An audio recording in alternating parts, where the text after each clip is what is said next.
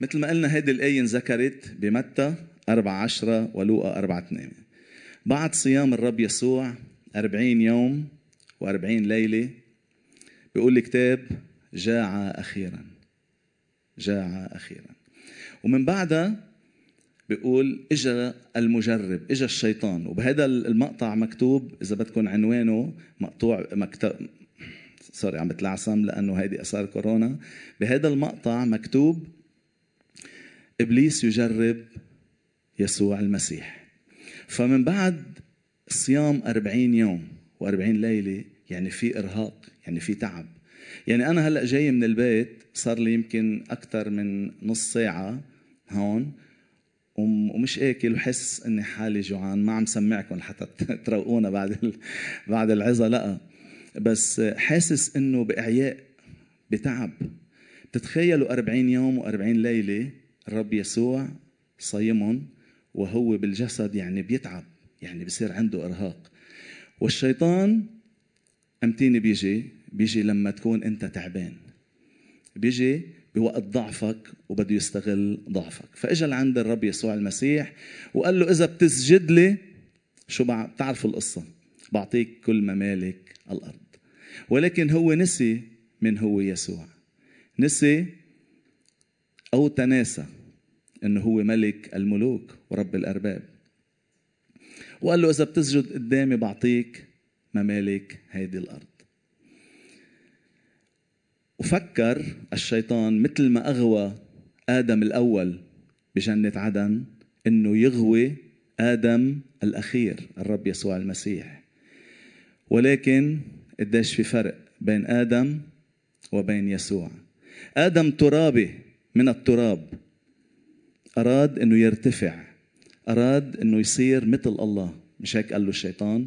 قال له معلش بتصير مثل الله بصير عارف الخير والشر.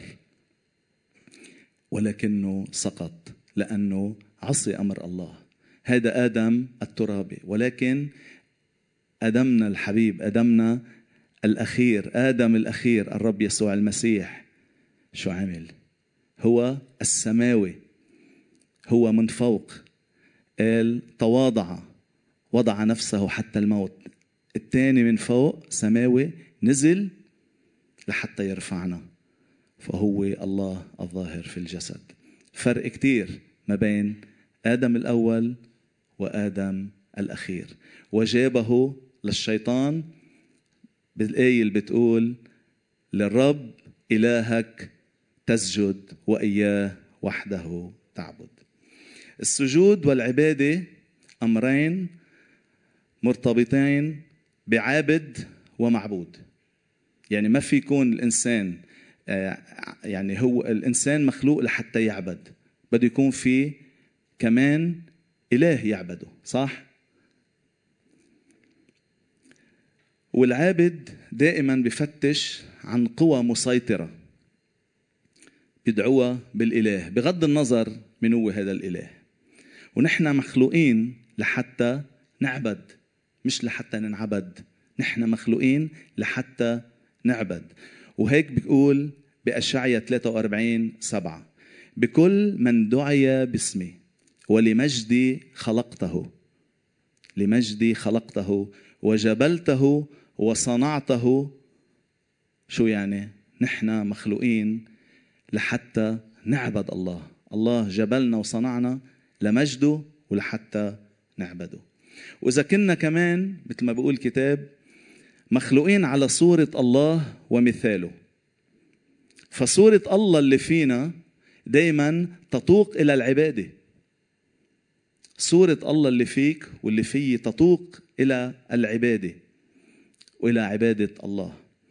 تعرفوا حتى الملحدين يلي ما بيآمنوا بوجود الله هودي الأشخاص يلي أنكروا وجود الله هن وعلى فراش الموت تسجلت شهاداتهم. مش كلهم طبعا عم نحكي عن ناس مشهورين ملحدين نادوا آه، بإلحادهم نادوا إنه ما في الله ما في خالق.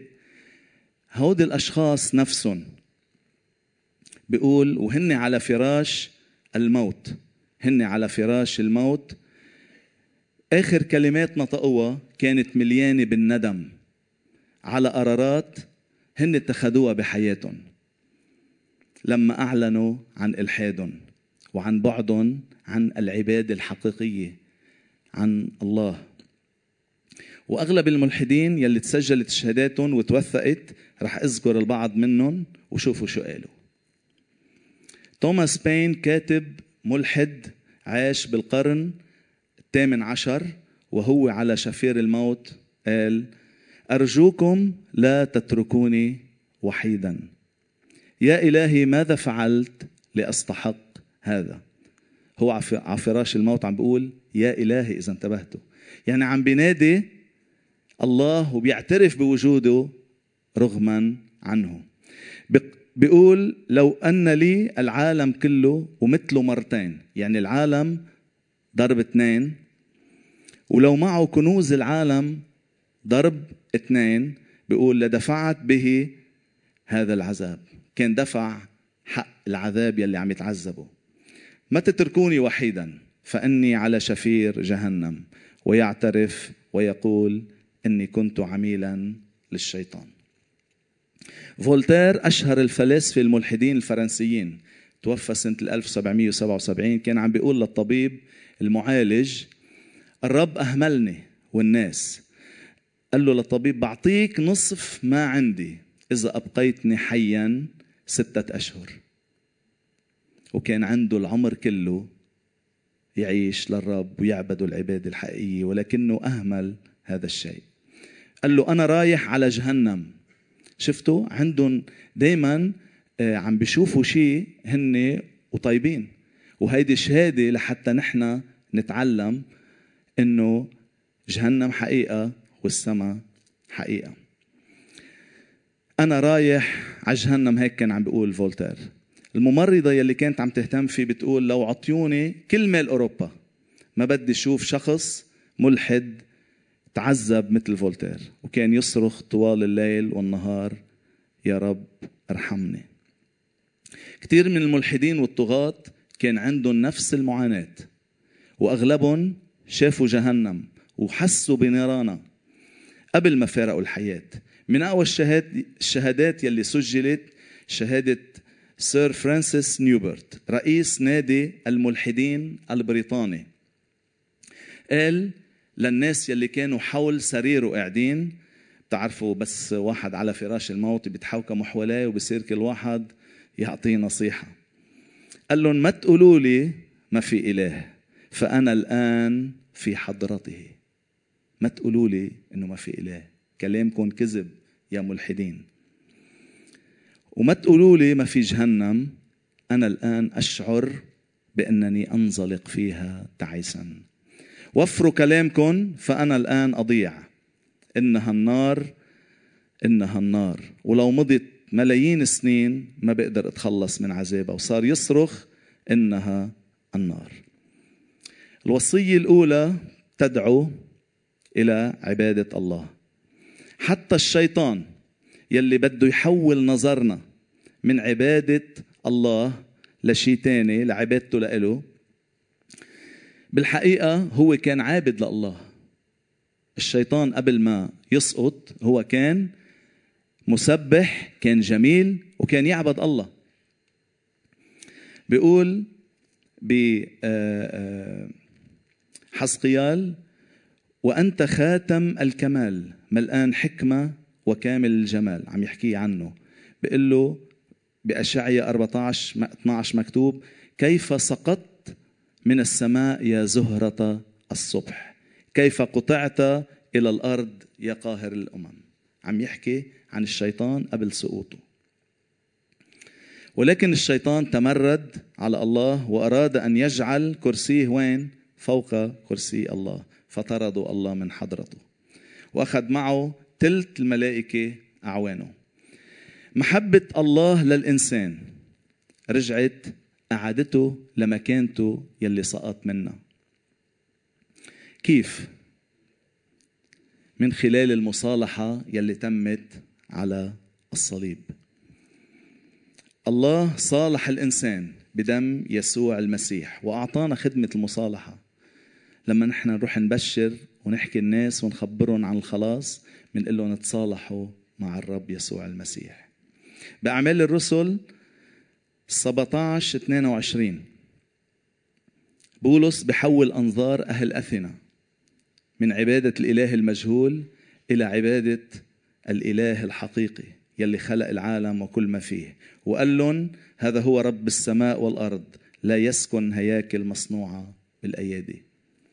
العبادة الحقيقية بتخليك تفكر بأنه الله آه الله مثل ما رنمنا أول شيء منه بعيد الله هو قريب قريب من خلال يسوع المسيح. والعبادة الحقيقية مفروض نقدمها لرب الأرباب وملك الملوك. المرأة السامرية بتقول ليسوع أباءنا سجدوا في هذا الجبل. وأنتم بتقولوا لازم نسجد بأورشليم. طب وين الصح؟ وين الصح؟ قال يسوع لا هون ولا هونيك. تأتي ساعة وهي الآن حين الساجدون الحقيقيون يسجدون للآب بالروح والحق لأن الآب طالب مثل هؤلاء الساجدين له. عبادة حقيقية من كل القلب. من بدء الخليقة والإنسان بيبحث عن إله أو قوة مسيطرة بتفوق قدراته البشرية. وبعد السقوط سقوط الإنسان تخبط في دوامات من العبادات. الخاطئة يلي أغضبت الله. الخالق الوحيد يلي وحده يحق له السجود. من بعد ما تنعم آدم وحواء بحضور الله الخالق في جنة عدن وهي دلالة على العبادة الحقيقية. لأنه الله ما بيشارك الخطية. يعني ما ما ممكن يسكن مع شخص خاطئ. الله كان يتمشى مع آدم وحواء كان يحكي معهم كان آه، يتلذذ بالحياة معهم. وهيدي مظاهر من مظاهر العبادة الحقيقية إذا الله بيكون حاضر وبيكون عم يسمعك وبيكون في له شركة معك. ولكن بعد التمرد والانفصال بدأت مظاهر العبادات. وبلشت مع قايين وهابيل وبنعرف نحن قصة قايين وهابيل وكيف قتلوا لخيه لأنه هيداك آه، آه، قدم العبادة الحقيقية مثل ما الله بده مش مثل ما هو بده أو مش مثل ما أنت بدك. عبادة الله ما فيني أنا أعبد مثل ما أنا بدي افتح دكان ويلا قول هيك هيك عبادة الله. لا عبادة الله واضحة ومرسومة ومكتوبة وبده إياك تعبده بالطريقة يلي هو بده إياك تعبدها. منشوف إنه الناس لما تالت العبادات انحرفوا انحرفوا. فمنهم من اتخذوا من الشمس والقمر آلهة. سمعنا هذا الشيء من قبل؟ أكيد. في ناس بيعبدوا الشمس بيعبدوا الآلهة بيعبدوا المي بيعبدوا النار حتى البراكين بيعبدوها بيعبدوا الحيوانات مثل الأفاعي والبقر. وعبدوا كمان أيام صموئيل دجون الإله السمكي. بالهند بيعبدوا البقرة لأنه بيعتبروها هي مصدر للحياة. الخلاصة من كل هذا الشيء إنه الإنسان بيبحث عن رب قوي بينجده بوقت شدته وضعفه بيسمعه بوقت أنينه بيقدم له شفاء واكتفاء ورخاء. وحض... أنا وعم حضر هذا الموضوع العبادة الحقيقية كنت عم فكر بوضع بلادنا ويلي وصلنا لإله. أنا خلقت بالحرب وكبرت بالحرب وعشنا ويلات الحرب. تجوزت وصار عندي شاب. ونحن هلأ بحالة نتائج الحرب. وهذا شيء أصعب من أيام الحرب. وبرأيي يلي وصلنا لهون برأيي الخاص هو عدم أمانة الشعب بعبادته للرب العبادة الحقيقية. هذا رأيي الخاص. أو ما رح أقول عدم أمانة الشعب رح أقول عدم أمانتنا عدم أمانتنا اللي وصلتنا لهون. وهيدا خلاني أكتب ترنيمة أنت الأمل الوحيد اللي بتخلص لبنان. وبقول فيها بالمقطع نحن وصاياك نسينا بطريق الشر مشينا. عم تحصد أيدينا شو زرعنا من زمان. يلي عم بصير هو نتيجة زراعتنا ليلي وعم نحصده هلأ نحن. الكتاب واضح وطريقة عبادة الله واضحة والهدف واضح وهو العبادة الحقيقية من خلال يسوع المسيح يلي بليق فيه العبادة والسجود وحده. ويلي عم بيصير بعالمنا عامة وببلدنا خصوصا نتيجة العبادات الخاطئة يلي بتغيظ الله وبتجلب المآسي واللعنات. بتجلب ويلات وبتجلب حروب. في أوضح من يلي قاله الرب لما واجه الشيطان؟ ما في أوضح من هيك. قال له للرب إلهك تسجد وإياه وحده تعبد. في أوضح؟ ما في أوضح من هيك. وبعده الإنسان بيركض ورا الإنسان والإثنان هالكان. الرسول بولس برسالة رومية بالإصحاح الأول والعدد 25 بيقول الذين استبدلوا حق الله حق الله بالكذب واتقوا وعبدوا المخلوق دون الخالق الذي هو مبارك إلى الأبد أمين أي الخالق. لما نقول هذا الحكي في ناس رح يروح تفكيرها لوين؟ ورا الأصنام ورا التماثيل ورا هالأشياء ما رح نحكي عنهم أكيد. أكيد. ولكن الأبشع من عبادة الأصنام في أبشع. يمكن بتفكروا إنه هذا الشيء البشع الوحيد رح لكم في شيء أبشع من عبادة الأصنام. لما تكون عارف الحق وتتباهى فيه وإنت بعيد كل البعد عنه بعبادتك لنفسك. أبشع كثير من عبادة الأصنام. لعبادة مقتنياتك وعبادة مالك عبادة جمالك. أنا بعرف آه، في كتير ما رح ما رح نحطها نجملها بشكل عام لكن آه، شوفوا اللي بيعملوا رياضة وفيزيك. يبقى بضل قدام المراية بضل يشتشد هيك بيعبد حاله. ما عم نحكي عن الكل بس إنه بالإجمال هيك. حتى لما يكون ماشي قدام العالم تحس إنه هو محور العالم طلعوا فيي شوفوا عضلاتي. أو سيدة جميلة جدا بتكون هي محور نفسها. ضل طلعوا فيي بجمالي وكذا. وهي أبشع بكتير لما أنت تصير محور ذاتك.